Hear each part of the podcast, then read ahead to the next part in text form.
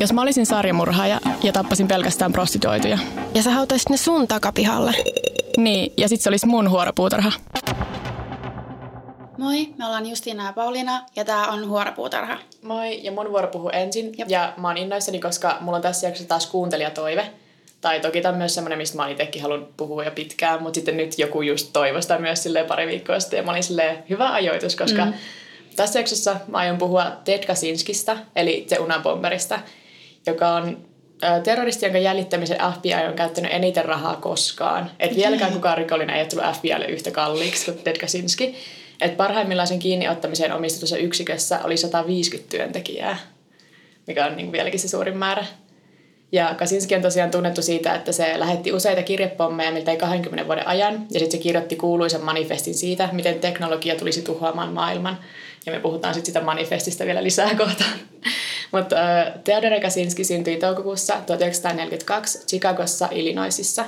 Meillä on ollut aika paljon kaikkea Chicago-rikoksia. Se on no semmoinen niin. pahaiden pesä. Ehkä sillä vaan tapahtuu tosi paljon. Mm.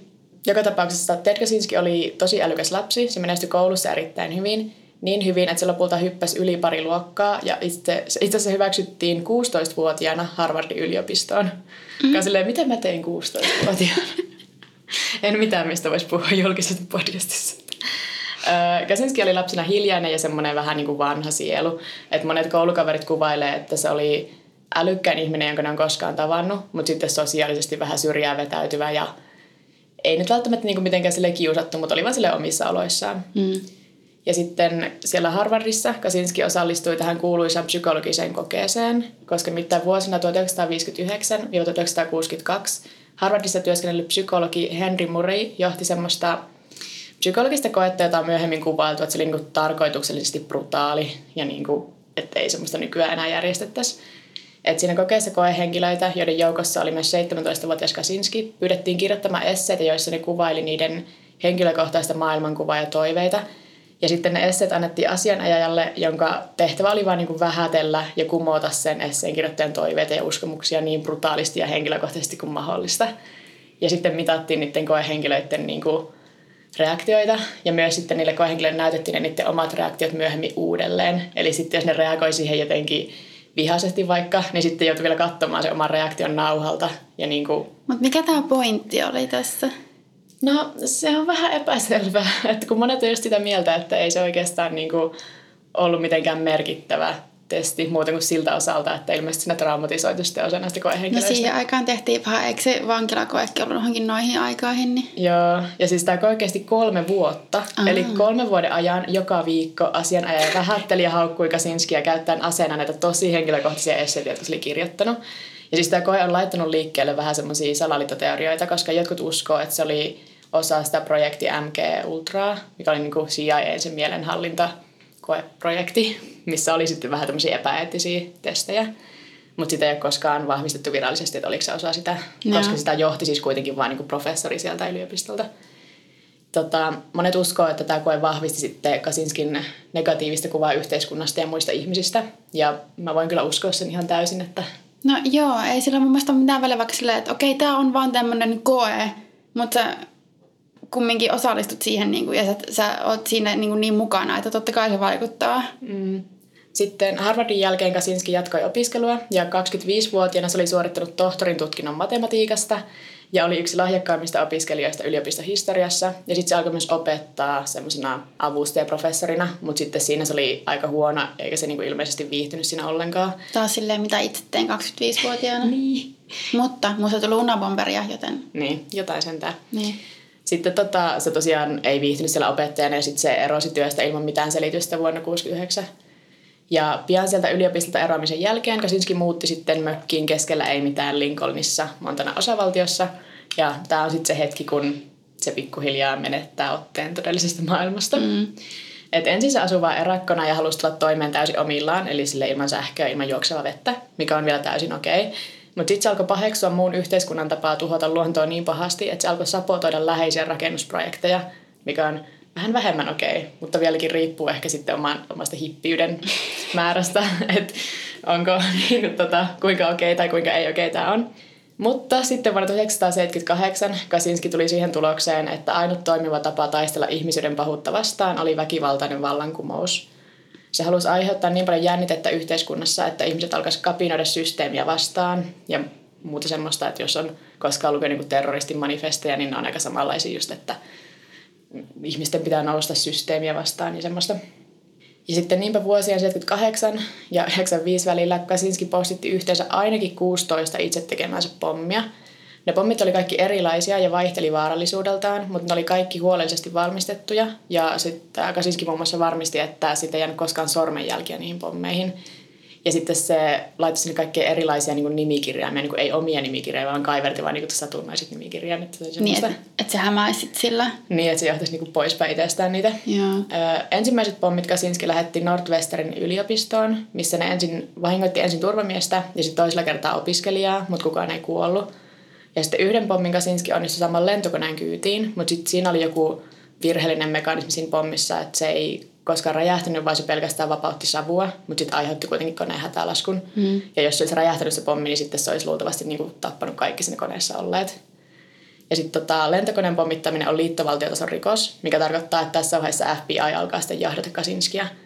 Ja ne antaa sille tämän Unabomber-lempinimen, ja se tulee tosiaan sanoista uh, University and Airline Bomber, eli niin kuin yliopisto- ja lentoyhtiöpommittaja.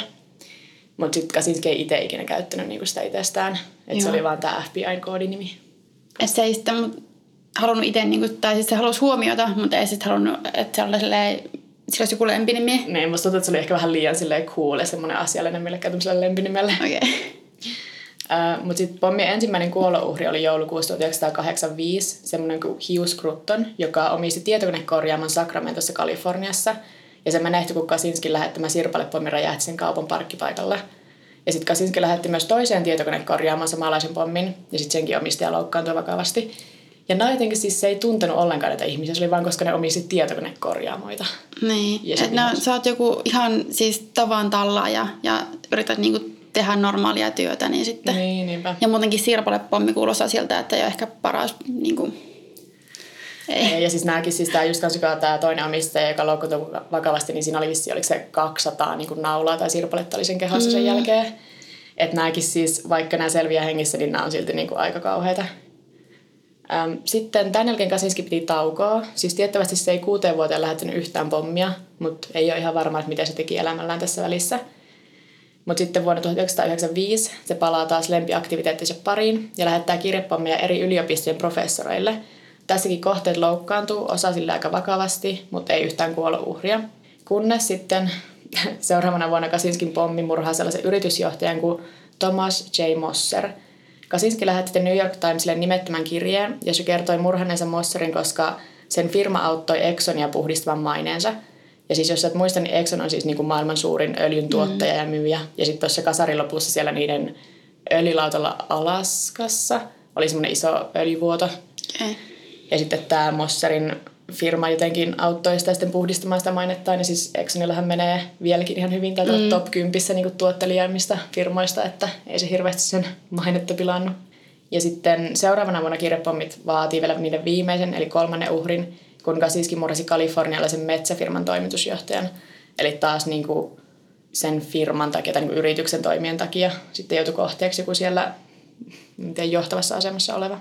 Ja sitten noiden iskujen jälkeen Kasinski lähetti useaan eri sanomalehteen ja mediataloon 35 000 sanan mittaisen manifestin ja vaati, että se julkaistaan. Ää, tässä oli ensin vähän keskustelua, että pitäisikö sitä julkaista vai ei, koska totta kai sitten saa sitä huomiota, mitä se haluaa. Mutta sitten FBI suositteli, että julkaistaan, jotta varmistetaan yleinen turvallisuus, koska niille ei niinku ollut vieläkään mitään ideat, kuka se pommittaja on. Ja, ja sitten myös, koska että olisi mahdollista, että joku manifesti lukenut tunnistaisi sen perusteelle tekijän mikä on myös silleen... Totta. Mitä, oliko siinä manifestit jotain, että jos te ette julkaise, niin sitten lisää pommeja lähtee liikenteeseen? Joo, mutta sitten se kyllä myös vaatii, että senkin jälkeen kun se julkaistaan, niin se saisi vielä yhden pommin lähettää. uh, mutta joka tapauksessa uh, sekä The New York Times että Washington Post julkaisi manifestin syyskuussa 1995. Ja sitä koko manifestia mä en todellakaan ala tässä lukemaan, mutta siis Kasinski siinä ennusti, että teknologinen kehitys tulee johtamaan geenimanipulointiin, mielenhallintaan ja niin kuin tekoäly ottaa vallan ja lopulta siihen, että ihmiset tulee niin kuin palvelemaan teknologiaa eikä toisinpäin. Sitten se myös kritisoi poliittista vasemmistoa, feministejä, ihmisiä, jotka ajaa seksuaalisten vähemmistöjen oikeuksia. Tavallaan iso osa tästä manifestista kuulostaa siltä, että se olisi voitu kirjoittaa tänäkin päivänä, mutta sitten se olisi vain julkaistu jossain netin keskustelupalstalla eikä The New York Timesissa. Mm. Rupesin miettimään, että entä jos joku vaatisi, lähe, että niin julkaistaan joku tämmöinen kauhean manifesti nyt, niin voisiko se, tai että muuten jotain kamala tapahtuu, niin menisikö se läpi? Niin, mä en oikein tiedä. Ja siis tässäkin äh, ihan ensimmäinen Unaboberin manifestin, kun se lähetti sen, niin ensimmäisenä sen aikoi julkaista Penthouse. Ja sitten Kasinski oli silleen, en mä halua tämmöisen roskalehteen mun manifestiin. Niin sitten mä ajattelin jotenkin just semmoinen olo, että ehkä joku, joku Rolling Stone tai ehkä Playboy saattaisi olla semmoinen, joka saattaisi julkaista jotain, koska niin. niillä on välillä ollut vähän, siis mun mielestä Rolling Stone on välillä ollut vähän semmoinen ihan noin murhaaja ja semmoisiakin välillä liikaa. Mä en tiedä, miksi mä heitän shadea tässä Rolling Stoneille, mutta... Um, mutta niin, ja siis reiluuden nimissä pitää kyllä mainita, että ei Kasinski tykännyt konservatiiveistäkään, koska ei se tykännyt niinku kenestäkään, joka eli osana modernia yhteiskuntaa. Että ylipäätänsä manifesti oli vain tosi pessimistinen kuvaus tulevaisuudesta. Ja siis joo, mä tiedän, että osa näistä ennustuksista on käynyt toteen, mutta sitten jokainen, joka uskottelee itselleen, että Kasinski on joku suuri profeetta, niin huijaa itseään. Että samalla tavalla kuin joku Black Mirror, niin ei se ole niinku, ei Charlie Brooker ole mikään profeetta, vaikka se osaa ennustaa, että joo, teknologia on aika paha asia. Mm. Et musta tuntuu, että välillä jotkut... Kukaan kun lähettelee pommeja ja tappaa ihmisiä, niin ei niinku niin. ole kyllä mikään profeetta. Niinpä, ja siis kun aina on ihmisiä, jotka on semmoisia mä tiedän, neoludiitteja ja haluaa asua vain jossain erakkona kaikesta. Niin, no antaa mennä. Mennä sinne metsämökkiin ja asu siellä, äläkä lähettele pommeja ihmisille. Niinpä. ja niin kuin tosiaan mä mainitsin, että yksi syy, miksi FBI suositteli, että tämä julkaistaisi, oli se, että joku voisi tunnistaa kirjoittajan sen perusteella. Ja niin kävi. Tämä Kasinskin veli David luki manifestin New York Timesista ja sitten se kirjoitustyyli vaikutti tutulta. Ja oli myös sen Davidin vaimo, joka oli kanssa sille, että hei arvo, mitä sun veli on ehkä unabomber. Ja sitten kun sieltä perheen vanhasta kotitalosta löytyi vielä kirjeitä, joita se Ted oli kirjoittanut paikallislehdille, ja niissä oli käytetty tosi samanlaista termistöä ja kieltä kuin siinä manifestissa, niin sitten David oli aika varma, että sen veli oli pommitusten takana. Mutta se kuitenkin halusi suojella veljen FBIltä, koska sitä pelotti, että se niin väliintulo voisi johtaa loukkaantumiseen tai jopa kuolemaan, koska FBIlla oli pari vuotta aiemmin ollut se, oliko se Waco County vai mikä, missä oli niin kuin, tota, kuollut niin kuin tekijät sitten siinä, kun oli vain niin kuin, yritetty ottaa ne haltuun. Joo. Niin sitten tämä David tota, palkkasi ensin yksityisetsivän seuraamaan Tedin liikkeitä ja sitten tämä yksityisetsivä kuitenkin lähetti niitä aiemmin löytyneitä kirjeitä käsiala-analyytikolle, joka sitten lähetti niitä eteenpäin FBI-leivissä olleelle lingvistiikan asiantuntijalle. Ja no, lopulta kävi niin, että FBI otti yhteyttä David Kaczynskiin ja kertoi, että ne haluaa tietää sen veljen sijainnin ja alkoi sitten valmistella kotietsintälupaa Ted Kaczynskin mökkiin. Että ei se Davidin niin kuin, salassapito sitä oikeastaan onnistunut. Se, kai se niin oikeastikin vaan halusi varmistaa, että se varmasti on niin kuin teidän ennen kuin se syyttää niin kuin veljensä. Niin. Jos se muutenkin se varmaan tiesi siinä mielessä, että sen veli on aika erikoinen tapaus. Että jos se olisikin ollut syytön ja sitten yhtäkkiä sen mökkiin tulee joku hirveä kasa FBI-agentteja, niin mitä siinä on sitten käynyt? Niin ja just semmoinen rynnäkkö ja sitten vielä loukkaantuu tai kuolee siinä, niin. että se niin. tässä vissi oli taustalla. Mutta tosiaan ne saa sen kotietsintäluvan sinne mökkiin. Ja sitten Kasinski pidätetään huhtikuussa 96 sen omassa mökissä, mistä se löytyi oliko se sille epäsiistissä tilassa. Mutta sitten mä sanoin, no niin, jos se, jos se elää siellä erakkona, niin eikä siinä. Sitten mökiltä löytyi myös päiväkirjoja 40 000 sivun edestä, joissa yksityiskohtaisesti kuvailtiin rikoksia ja niitä pommeja. Ja sitten sieltä löytyy myös yksi valmis lähettämätön pommi. Että ei ollut sitten silleen... Oliko sitten tiedot, mihin se oli menossa? Ei kai ollut. Sitten ennen oikeudenkäyntiä Kasinski kieltäytyi syyntäkettömustutkimuksista, mutta sitten se myöhemmin yritti itsemurhaa, kun se oli tota, pidätettynä, ja sitten se pakotettiin psykiatriseen hoitoon, ja sille diagnosoitiin paranoid skitsofrenia, mikä ei varmaan tule yllätyksenä kellekään. Ja sitten tämä diagnoosi johti siihen, että Kasinski välttyi kuolemantuomiolta, vaikka se niinku itse ei olisi halunnut sitä syyntäkettömyyttä. Ja sitten tämä Kasinskin skitsofrenia on tosi kiistelty pointti, koska jotkut on sitä mieltä, että se Kasinskin veli tarkoituksella halusi maalata sitä kuvan skitsofreenikkona, jotta se välttyy sitä kuolemantuomiolta. Mutta Kasinski itse tiesi, että ihan sama mitä se tässä vaiheessa tulee tekemään, niin sen puolustusasiana ja tulee oikeudenkäynnissä hakemaan sitä syyntäkettömyyttä. Että se oli aiemmin halunnut myös edustaa itseään oikeudenkäynnissä, mutta sitten oli evätty se. Okay. Ja sitten se no tiesi, se kyllä vaikuttaa semmoiselta, että se haluaisi. no joo, älä. Ja sitten kun sillä oli tosiaan se skitsofrenia-diagnoosi, niin sitten tiesi, että tulee se syyntäkettomuus joka niin. tapauksessa. Oliko se sitten vähän pettynyt siihen, kun ehkä se ajattelee, että se vie jotenkin siltä sen sanomalta, mitä se itse halusi levittää, jotenkin vähän niin kuin sitä pohjaa tai niin kuin sitä, että se ei ole ehkä niin voimakasta jotenkin Joo, joo, siis niin on kuin, suoraan, mitä se vieläkin tähänkin päivään se sanoo, että okay. koko se sen diagnoosi on vain niin poliittinen siirto, millä yritetään viedä pohja siltä sen sanomalta. Ehkä sä oot halunnut kuolemantuomioon, että se olisi ollut jotenkin semmoinen tosi niin kuin dramaattinen ja Niin, saanut varmaan. enemmän ehkä vielä huomiota. Jep. Mutta oli miten oli, tammikuun 22. päivä vuonna 1998. Kasinski myönsi syyllisyytensä kaikkiin rikoksiin ja sai kahdeksan elinkautista ilman mahdollisuutta ehdonalaiseen. Ja sitten alkuaikoina siellä vankilassa Kasinski oli eristyksissä 23 tuntia vuorokaudessa. Mutta sitten kun se pääsi liikkumaan enemmän sellinsä ulkopuolelle, niin se sai paljon ystäviä. Muun muassa Timothy McVeigh, joka tappoi 168 ihmistä Oklahoman pommituksessa vuonna 1995, oli sen hyvä ystävä. Mutta sitten toki toi McVeigh teloitettiin vuonna 2001, niin sitten niitä No mutta kiva sillä, että voi tällä niin kuin bondailla niin, muiden terroristien Niin. kanssa. Nykyään 77-vuotias Kasinski on vieläkin sata varma siitä, että sillä ei ole skitsofreniaa, nimenomaan, että se on poliittinen diagnoosi. Ja se uskoo manifestinsa vieläkin ja kirjoittaa usein faneilleen vankilan ulkopuolella. Mm. Et vuonna 2016 Kasinski kirjoitti semmoisen päivitetyn version manifestistaan kirjeenvaihdossa jonkun yliopistoprofessorin kanssa, jossa se nyt käsitteli myös internettiä, vaikka myöntääkin, ettei ihan täysin ymmärrä sitä. No mä voisin just kysyä, että eikö se ole pikkasen niin kuin pihalla tästä nyky... Joo, siis mun lempikohta oli, kun se, se kirjoittaa, minulla ei ole mitään ideaa, mikä YouTube on. siis se olisi sulosta, jos kyseessä ei olisi terroristi ja murhaaja. Niin. Ja siis tosiaan nämä kirjat löytyy, jos googlettaa Ted Kaczynski Let's varmaan 2016, kannattaa ottaa sen perään, että saa ne uusimmat, niin niistä löytyy niin kuin, skannaukset netistä. Mä joten, jotenkin niin tajunnut, että sekin on vieläkin elossa. Joo. Ja tota, mitäs muuta? No Kasinskin mökki takavarikoitiin valtion toimesta ja se on nykyään esillä museossa Washingtonissa. Että jos menee sinne päin, niin voi olla ihan hauska nähdä. Veikkoko mökin? Joo, joo. Ja sitten niitä kirjoituksia myös, mutta niitä kirjoituksia huutokaupattiin osa ja sitten uhreille meni niinku niistä rahoista osa. Joo. Ja sitten just toi se veli David on ollut yhteydessä niihin niinku Tedin uhreihin, jotka on hengissä ja vaihtanut niiden kanssa kirjeitä. Että muutenkin mä vähän säälittää sen veli, kun se teki kaikkensa ensinnäkin, että tämä Ted säilyy hengissä.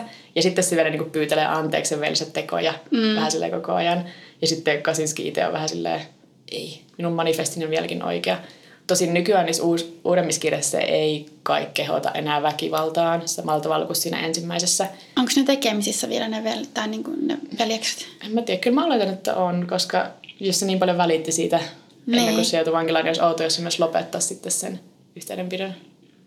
Hmm. Mutta joo, tota, mä tiedän, mä jotenkin, mä haluan tähän olla silleen, että älkää fanittako Kasinski. Tai musta tuntuu, kun, kun siis on olemassa ihmisiä, jotka vertaa sitä johonkin Henry David Thoreauhon, ja sitten mä oon silleen, niin no toinen on silleen lahjakas kirjailija, ja toinen on terroristi. Niin. Ja niin kuin sit niillä on- Yleinen semmoinen hyvä nyrkkisäätö mun mielestä on, että älkää fanittako terroristeja. Niin. Et ei se ollut mikään profeetta oikeasti. Voi katsoa Black Mirroria ja olla silleen, vau, samoja ajatuksia, mutta ei tarvitse kenenkään kuolla. niin. Nyt kun mä sanon tälleen, niin kohtaa joku silleen Black Mirror-murhat. Okei, okay. Joo. Sekasinskistä. Okei, okay, siirrytäänkö sitten mun keissiin? Joo. Mä puhun tänään Robert Maudsleystä, joka sai lempinimen Hannibal the Cannibal. Uh. Muun muassa sen lempinimen. Eli siis Robert John Maudsley on brittiläinen sarjamurhaaja, joka tappoi neljä ihmistä. Ja mä en ainakaan koskaan aiemmin kuullut tästä. Ja se sai elämänsä aikana tosiaan useamman lempinimen tekemisen murhiin liittyen, mutta tunnetuin on se kannibaali Hannibal. Koska sillä oli, sen tapauksessa oli monia yhtäläisyyksiä Hannibal Lecteriin.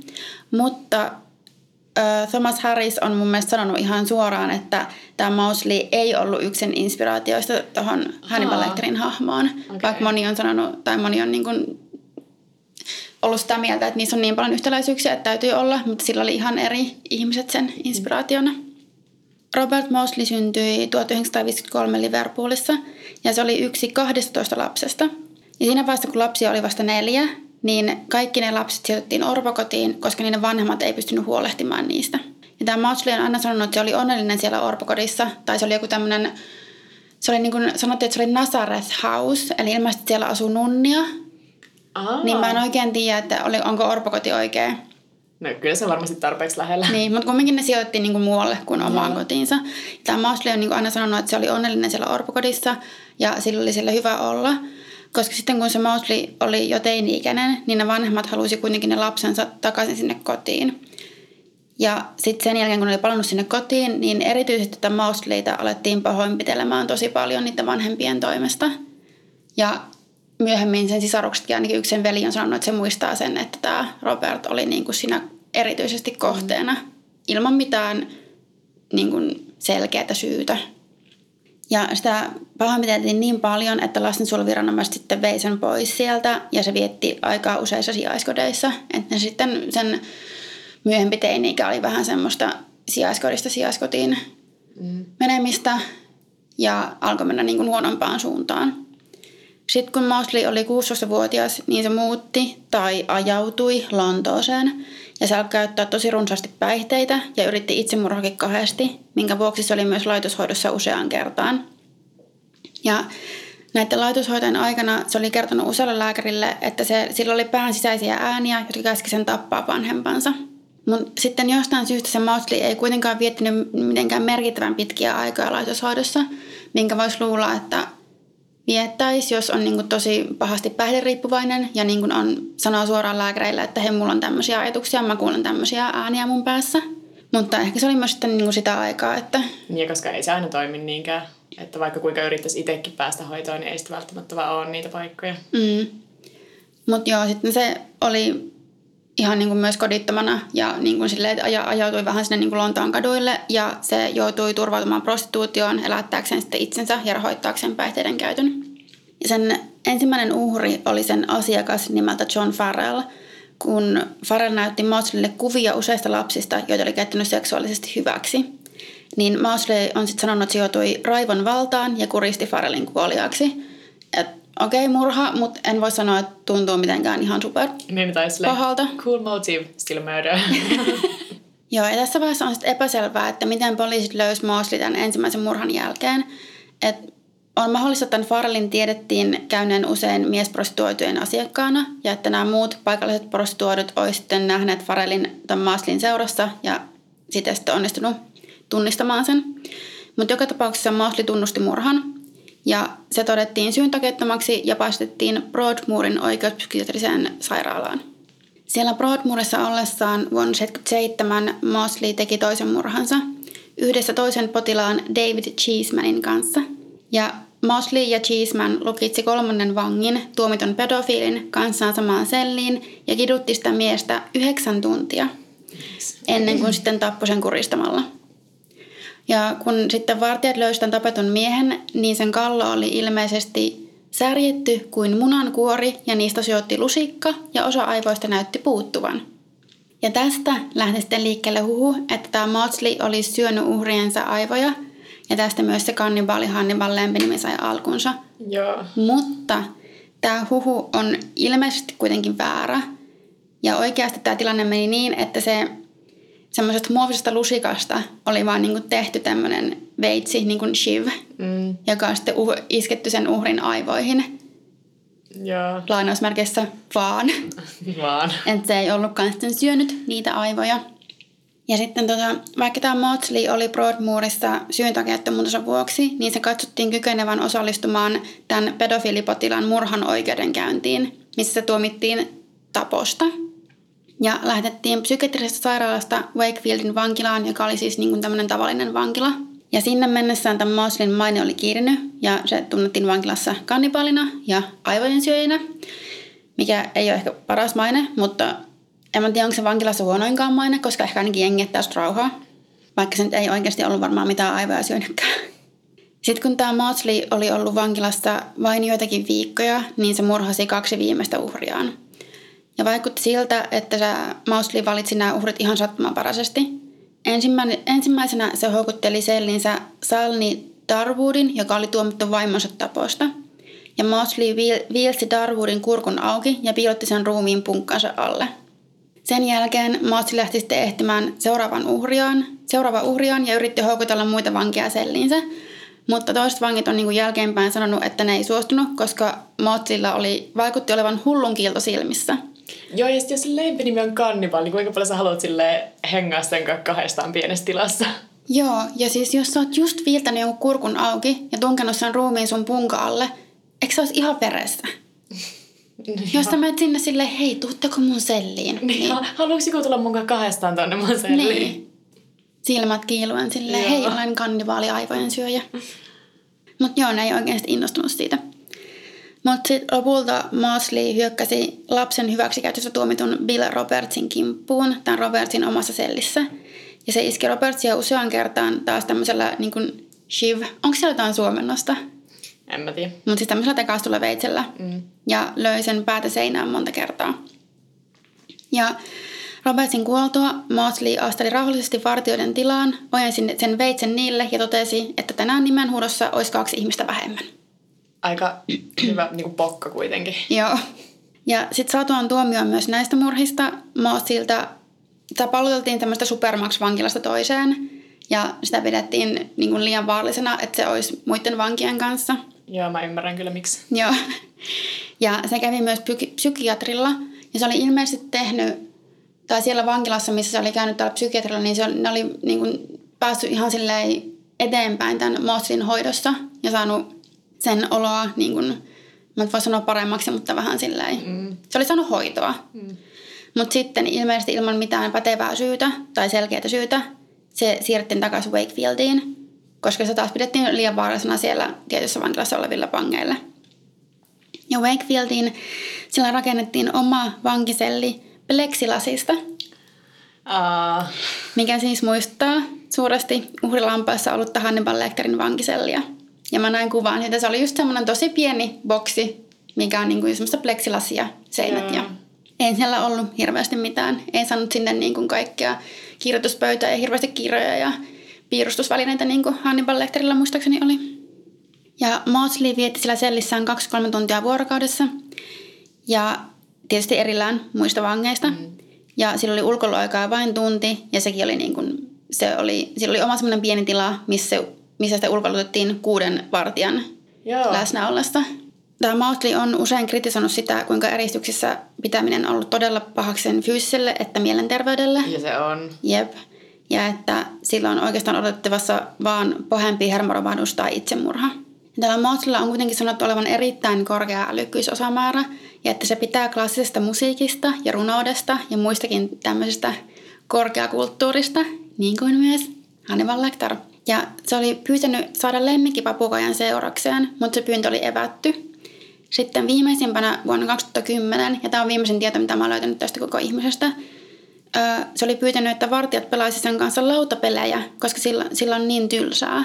Mutta koska sitä mausta pidetään niin vaarallisena, niin nämä vartijat ei ole ihan kauhean innoissaan ollut tästä asiasta. Joo. Mutta siis ihan kauheaa, että vuosikausia on niin eristyksessä. Mm. Tai kun, niin kuin mä puhun tuosta Kasinskista, että se kyllä niin kuin alkuaikoina se oli myös siinä samassa, niin kuin, no usein jos on ison profiilin rikollinen, niin sit sä oot eka sen, että sä saat vaan sen tunnin ulkoiluajan. Mutta eihän sitä ole tarkoitus käyttää kuin sille korkeintaan viikkoja. Ja sitten niin, ja tämä on ollut vuosikymmeniä siinä eristyssellissä omassa pienessä lasikopparossaan. No joo. Tai just vähän silleen, että missä välissä sit sä et enää ole senkään takia ihminen, kun sä oot niin laitostunut. Niin. Mutta toisaalta eihän sitä nyt voi laittaa sinne muidenkaan keskelle. Jos, niin kun, kun miettii, että mitä viimeksi kävi, kun se oli niin kuin silleen... Niin, että jos se on niin kuin jo kolme muuta, joka siellä sä vankimielisairaalassa ja sitten niin kuin niin. tuolla NS-tavallisessa vankilassa tappanut ihmisiä. Niin, niin... koska pitää sitten suojella niitä muitakin, vaikka se sitten olisikin vähän niin kuin sit sen yhden mielenterveyden kustannuksella. Niin, no mutta... Mutta edelleen tätäkään niin, ongelmaa... meni ja niin edelleen. Niin, tai just sille, tätäkään ongelmaa ei olisi, jos sä et murhaisi ihmisiä. Niin, mä jotenkin niin...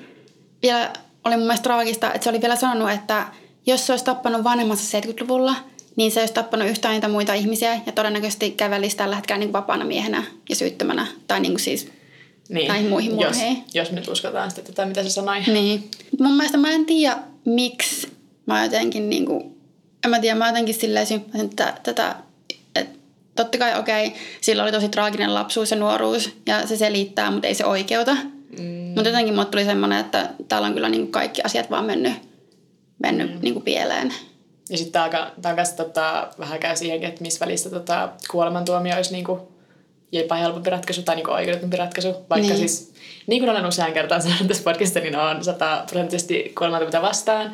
Mutta sitten myös toi, että on niin paljon eristyksissä. Niin, niin se on jo... Ei ne ole niin mustavalkoisia asioita. Niin se on, alkaa olla niinku epäeettisempää. Niin. Tai ainakin yhtä epäeettistä periaatteessa, koska on sekin tavallaan oma kuolemantuomissa, koska sä vaan odotat siellä tyhjässä huoneessa, että sä kuolet. Niin, niinhän se, ei- niin kuin sä sanoinkin, että, joo, että joko mun mielenterveys menee vielä huonompaan suuntaan, tai mä teen itsemurhan, mikä tietysti on ehkä myös se, että sun mielenterveys menee huonompaan suuntaan, mutta sillä ei ole mitään muuta odotettavissa edes. Niin. Että tämänkin, tämän Moslin veli on niin kuin nimenomaan kritisoinut tota, eristyksessä olemista, että niin kuin vuosikymmeniä, että ei se, se ei ole millään tavalla inhimillistä. Ei, ei eristyksiä pitäisi olla ollenkaan. Muuta kuin siis toki, niin kuin, jos se nyt oikeasti on semmoinen äärimmäisin keino ja sitten se kestää pari päivää.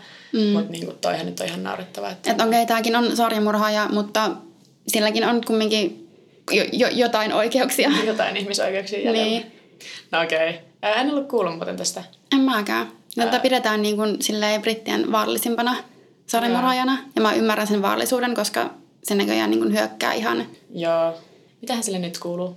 Mm, joo, siis melkein kymmenen vuotta on kulunut tuosta viimeisimmästä, mitä mä löysin tietoa, että se olisi vaan halunnut pelata lautapelejä. Niin se oli musta jotenkin surullista. No joo, mutta menisitkö itse pelaamaan sen lautapelejä sinne Plexi? Jos se olisi tarpeeksi kaukana. Ehkä sitä sen lasin läpi. Niin. Sille, että se voisi sanoa mulle, että mihin mä siirrän sen. Laivaupotusta. Joo. Mutta kun mulle tulee vaan mieleen se kohta niin kuin tota, niistä, onko, oliko se uhrilampaissa just, kun se Hannibal Lecter, niin vaikka se on miten vangittuna, niin se vaan hyökkää se yhden tota, jonkun sairaanhoitajan kimppuun, että se vaan silleen puree sitä naamaa. Mm. Niin ehkä mulle tulisi niin kuin liikaa se fiilis. Sitä, no, ristinollaan lähelle. sitä lasiin, niin kuin niin. Niin. lasin päällä. Silleen. Tekee silleen siihen plexilasiin, että huurtuu se lasi ja sitten piirtää siihen ristin alla. Hirsipuuta. Okei. Lopetetaanko tämä jakso? Mulla menee nyt ihan pasmat sekaisin tästä ajatuksesta. Tämä meni nyt vähän yli. Meillä voi laittaa sähköpostia huoropuutarha.gmail.com tai laittaa viestiä Instagramissa tai Twitterissä. Mä oon Pauliina Kiero. Mä oon Vekepekoni. Ja sitten meillä on myös meidän podcastin ihan oma Instagram, mikä on ihan vaan at huoropuutarha. Kiitos, että kuuntelit. Heippa! Heippa!